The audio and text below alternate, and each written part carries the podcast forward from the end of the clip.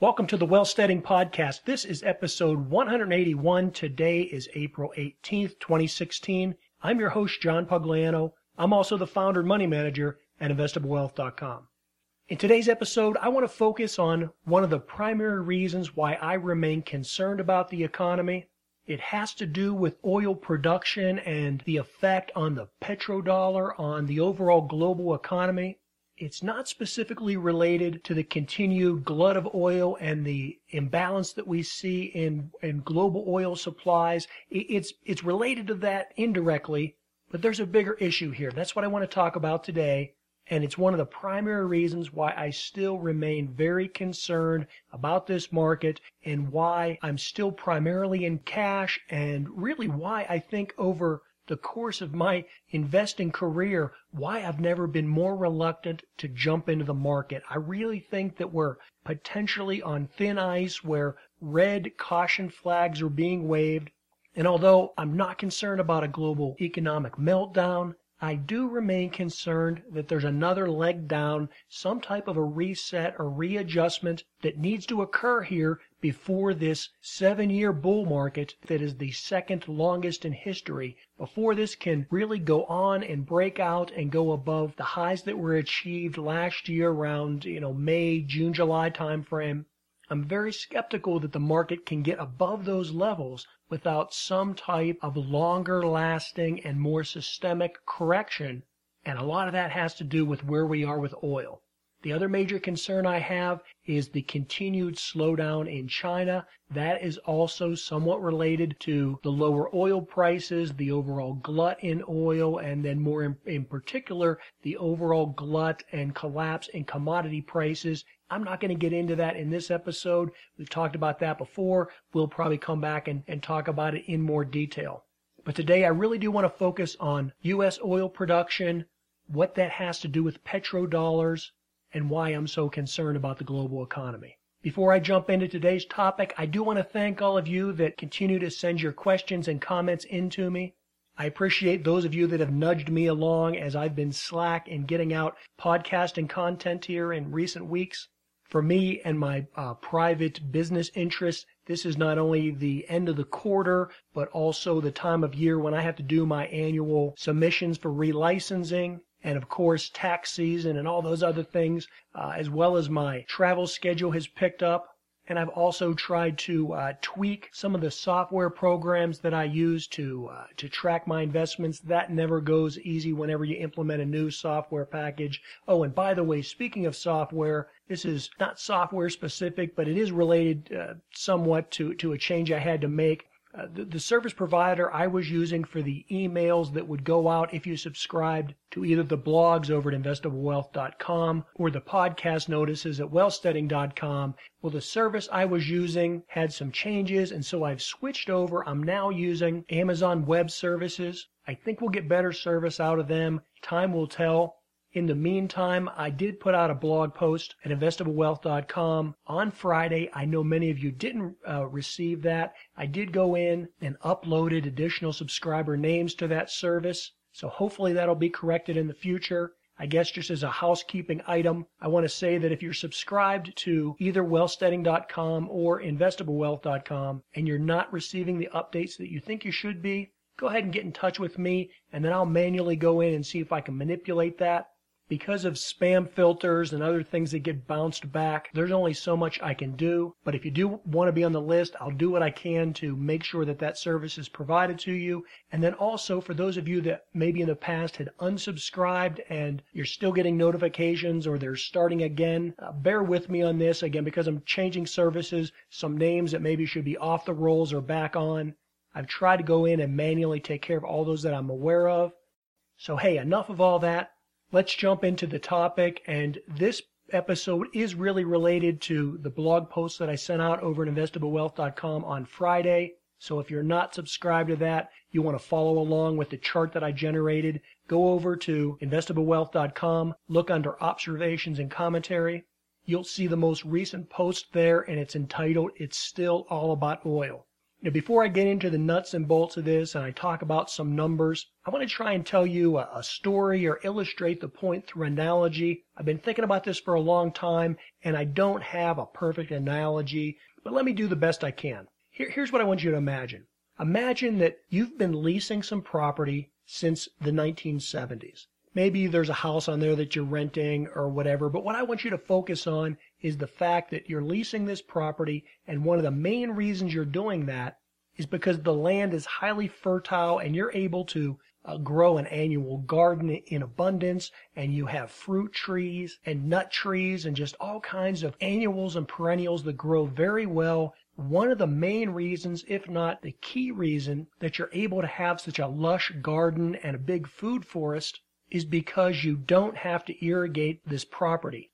You're receiving your irrigation for free because the landlord or the property holder that you're leasing this piece of land from, his property is adjacent to yours and he has a huge irrigation system that basically results in a great deal, if not maybe 50% of the water that he's using to irrigate his property, well, it runs off and runs onto your property. And so you're able to capture that and free of charge, you're able to irrigate this large lot. Now this has been going on since the 1970s. So it's something that you're used to. It's something that you've built into your overall economic model that you can, you know, grow food and farm this property and it doesn't cost you anything in terms of water rights or an irrigation cost. And so that's one of the main reasons that you've continued to lease this property. Now, while this has been going on for a good 40 years, what you've been noticing lately is that your crops and your garden, they're not doing so well. Your tomato plants and your other annuals, they're starting to droop. Your fruit trees and your nut trees and your other foliage, they're just really looking distressed. And as you walk through your garden and your food forest and you try to discern the problem, you realize that your water source is drying up and you're not sure why. Because you look over at your neighbor's property, your landlord that normally all that runoff comes from, and you see that his property is still lush and all of his plants are growing and doing very well. So you're not sure what's going on. Well, you investigate this further and you find out that your landlord put in a drip irrigation system. And so he's using maybe 10 or 20% of the amount of water that he used to be using but because it's drip irrigation, it's going specifically to the plants where it's needed, and there's virtually no runoff of his property. So his irrigation and water bill has gone down. That's paid for the investment that he had to make to put in the drip irrigation system. Unfortunately, though, what it means to you is that your plants are dying, the moisture in the ground is evaporating, and your overall garden is deteriorating. So that's devastating to you, and it also means that eventually you're going to be moving off that property and no longer leasing it because you can't grow the, the food that you're required to grow and the food that you've been growing for the last 40 years. That creates a lot of uncertainty and volatility in your lifestyle. And although your landlord doesn't realize it yet, the unintended consequence of him making the capital investment to put in the drip irrigation system and to reduce his water bill, that is going to cause him to lose you as a renter. And so consequently, his monthly cash flow is going to decrease because you're no longer going to lease or rent that property from him. And then at the end of the day, he's probably going to realize that the investment that he made in that more efficient irrigation system is costing him more than he realized because he didn't factor in the, the fact that he was going to lose you as a renter. Okay, you get the picture I'm trying to draw here? I want to try and illustrate that point to you. That you have multiple parties involved you have capital investment that's been made, and then you also have this productivity cycle. In the example I'm using, I'm using it as a garden or a food forest, something that's taken place and been relied upon as a value source since the 1970s. So well over 40 years. However, all that system is currently breaking down and it's in flux and it's causing a lot of volatility. So what the heck does that have to do with global economic trade and petrodollars and the overall economy and why I'm so concerned about the stock market? Well, here's the bottom line. The global oil supply demand curve has been out of balance or out of kilter for about two years now. Last year, there was about 2% more supply than demand. Now, so far this year, we're down to about 1% more supply than demand. That's why we've seen oil prices somewhat stabilize and are hovering around $40 a barrel. You heard me say several weeks ago, or maybe a month or two ago, that I wasn't believing that OPEC was going to be able to cap production and get oil prices consistently higher because all they were doing was talking, but they really weren't going to act on that talk. Well, they just had their meeting this past weekend in Doha. We know that they are not going to act on it. And so we'll have to wait and see the ultimate effect that that has. I am still betting on the fact that I think that oil prices are going to go lower. The reason that's important is because there's been a correlation with the stock market, with the U.S. stock market anyways. As oil prices have come back up, equity prices, the U.S. stock market has gone up as well. So my thesis is is that if we see another dip in oil prices, that the U.S. stock market will turn tail and those prices will come down as well. There's a lot of reasons for this, but one key reason is the fear of threats and defaults that will occur if oil companies and energy related companies go out of business. We're starting to see a lot of those dominoes fall now with the coal producers. Now, the marginal coal producers, they went out of business a long time ago. We're now starting to see the major blue chip type coal producers struggling and having to go bankrupt and reorganize. I'm not fearful that that's going to happen with the major energy producers. People like Shell and ExxonMobil and Chevron, they're going to weather the storm. But the mid tier and the very risky marginal producers, I believe there's a lot of pain there that hasn't occurred yet almost 80% of active oil wells have been either mothballed or shut down.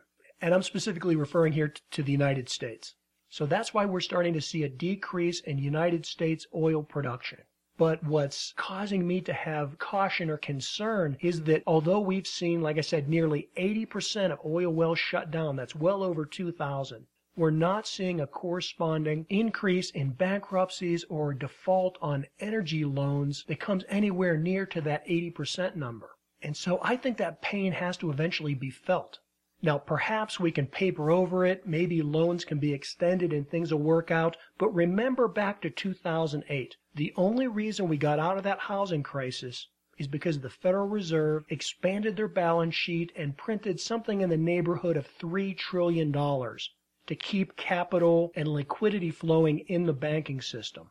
Now, I don't think that the United States bad debt in the energy sector will be as bad as what we saw in the housing bubble of 2008, but it could be on a global basis when you factor in all the economies that rely so heavily on oil production all the OPEC countries, Russia, countries in South America like Venezuela, countries in Africa like Nigeria, and then even though you wouldn't necessarily think about it, countries right here in North America like Canada and Mexico derive a great deal of their GDP from oil production. And so until that supply demand of petroleum products can get back in line, I think there's still a great deal uh, overshadowing, a lot of overhang with the threat of defaults and bankruptcies which haven't taken place yet. And if they do, they're going to have an impact on not only United States stock markets, but the overall global economy and the global stock market particularly emerging markets and commodity type, oil type exporting countries. Now, the next thing that worries me, and this gets back to the renter that was receiving all the runoff from his landlord's garden.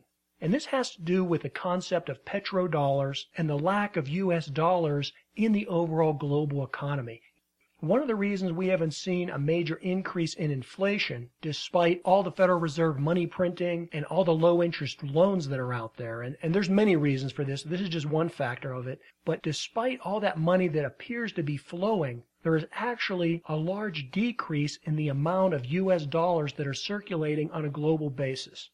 And so this is why I try to draw that analogy with the water that was running off of the landlord's garden and coming onto the neighbor's property and causing their soil to be so productive and fertile and, and allowing them to grow their own big garden and their own large food forest. You see, that's what happens when United States dollars leave our country and go overseas.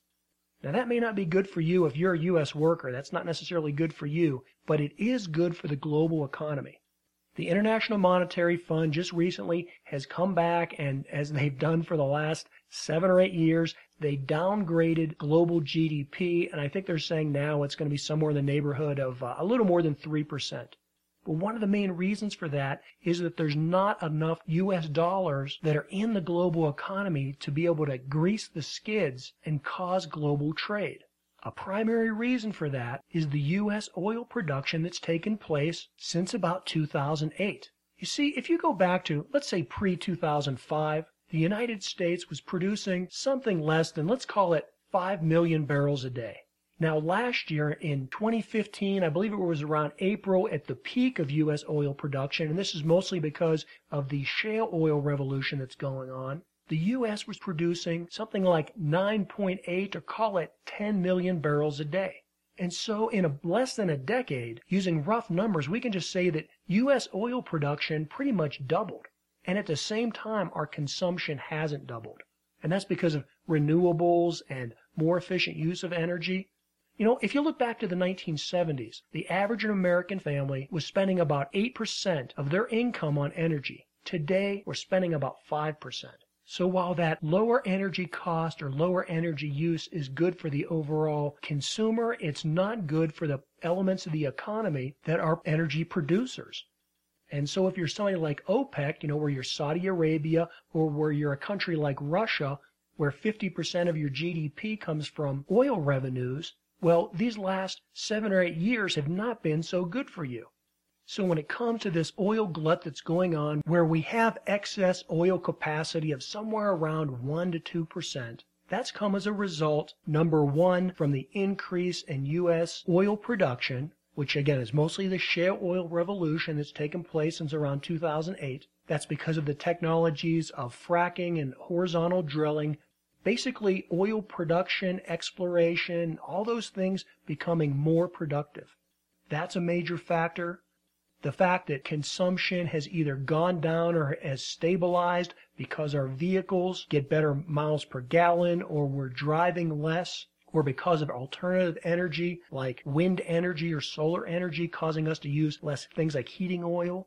Those are two major things that are affecting the need for the United States to import energy into our country. And so the petroleum producers like Saudi Arabia, like Russia, like Canada, like Mexico, like Venezuela, like Nigeria, they are exporting less gallons of oil into the U.S. That means that their revenues, their disposable income are going down. And then you add another factor to that. Not only is the U.S. importing less oil, but we're also paying less for it. Right now, people in the energy industry, they're all excited that we're getting $40 a barrel for oil. Just go back to 2014. That year, the high for oil was something like $115 a barrel. Think back to 2008 when oil peaked out around 145 or $147 a barrel. Right now, people are excited about $40. And so even if we weren't using less and even if we weren't producing more, these exporting countries would still be having a problem because the price has come down so low. The bottom line is that these petroleum exporting countries are receiving less US dollars for their products. And that dollar is generally referred to as a petrodollar. It's called that because it represents the unit or the amount of US dollars that go to these petroleum exporting nations. And it's really just an accounting feature. There really isn't something that's a petrodollar. It would be similar to calling money that, that buys Chinese exports a China dollar. Okay, so it's it's not that it's its own separate currency. It's just a way of looking at global trade. And so there are less US petrodollars in circulation because there is less US dollars leaving the United States economy and going into Russia or Venezuela or United Arab Emirates or Canada or Mexico or whatever other country we were buying oil from that either now we are not buying oil from or if we are still importing their oil, we're only paying $40 a barrel for it and not $100 a barrel. Now again, while you as an individual consumer are happy about that, this has really had devastating effects on the overall global trade. Well, why is that?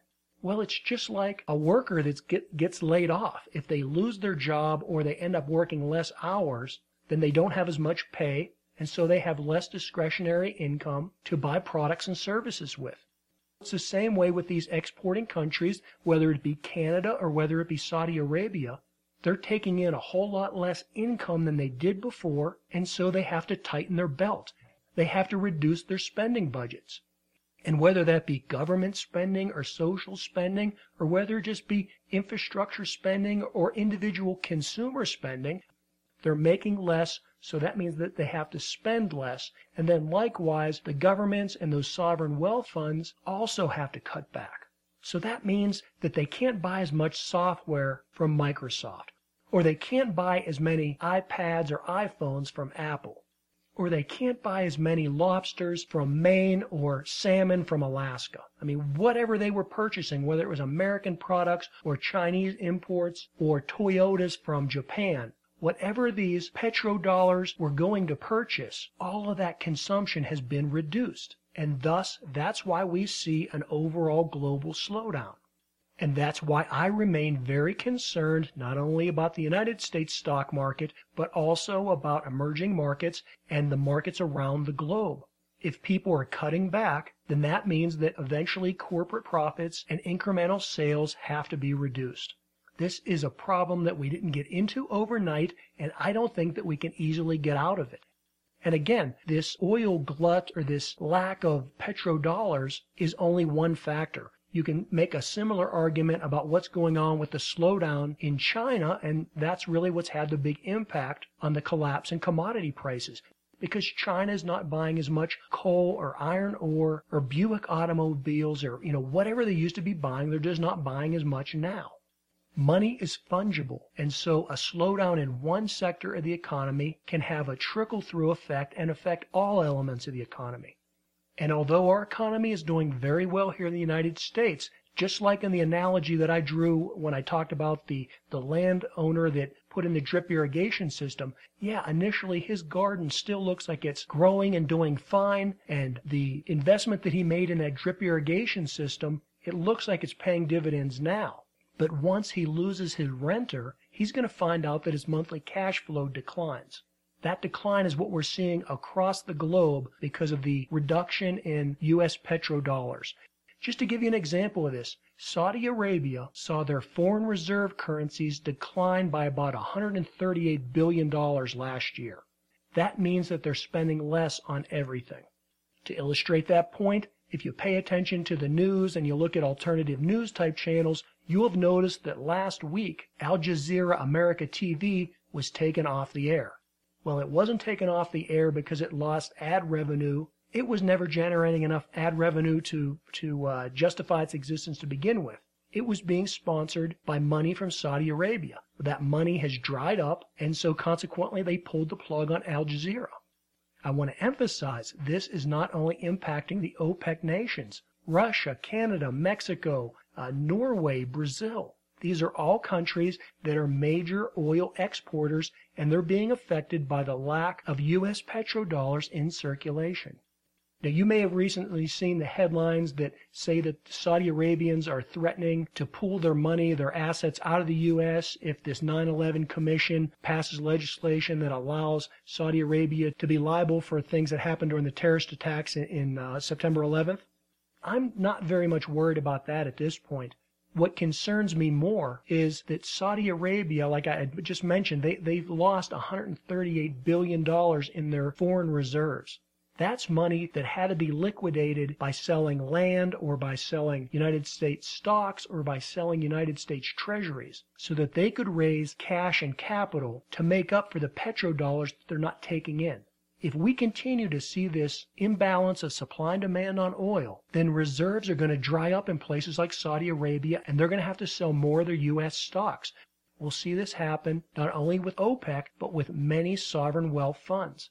It could be devastating to the United States stock market. Now, I want to emphasize here I'm not being alarmist. I'm not worried about the sky falling. I don't think we're going to have an economic collapse or meltdown. I don't think that you should go out and put all your money in gold and silver. That's not what I'm saying at all. I'm simply saying that we're still in a very fragile recovery. The warning signs are all around us. We can see it in the price of oil. We can see it in the price of other commodities. We can see it in the valuations that people are willing to pay to get into the stock market because they have to seek additional risk because they're not receiving compensation from things like normal interest. These are all problems that could culminate into a perfect storm and in my opinion could make the stock market go lower. Now for those of you that like charts and like hard specific numbers, go over to investablewealth.com, look under observations and commentary, You'll see that article entitled, It's Still All About Oil. Scroll down, look at the chart. I show U.S. petrodollars in circulation from about 1980 until the present. Now, this is an approximate number that I've calculated, and I want to stress here it's U.S. petrodollars only. So it's not counting China dollars that are buying petros or anything else. It's only looking at, at the U.S. petrodollars. This would be a larger magnitude if you factored in all the economies. But what I just want to do is make the point that the amount of U.S. petrodollars that are in circulation are at about the lowest point that they've been in since about 2002. Take a look at that chart. I think it's very revealing. If nothing else, that chart should help you better understand why we're in a global slowdown and why, in my opinion, it's not about to correct anytime soon. I think that there are still excellent opportunities in the stock market and more opportunities to come this year. I just want to be very discriminatory with where I put my money and I protect my assets should there be a further pullback. Well, that'll finish it up for today's episode. Before I do close out, though, I want to acknowledge that my favorite country western singer, Merle Haggard, passed away. He died on his 79th birthday on April 6th. If you've listened to the Wealthsteading podcast for any length of time, you know that I play a lot of Merle's songs. He will be missed, but fortunately for us, he's left us something close to 50 years of music that he's consistently created. Um, although it's all been country music, there's really been a lot of different genres and different evolution of, of his music over the years.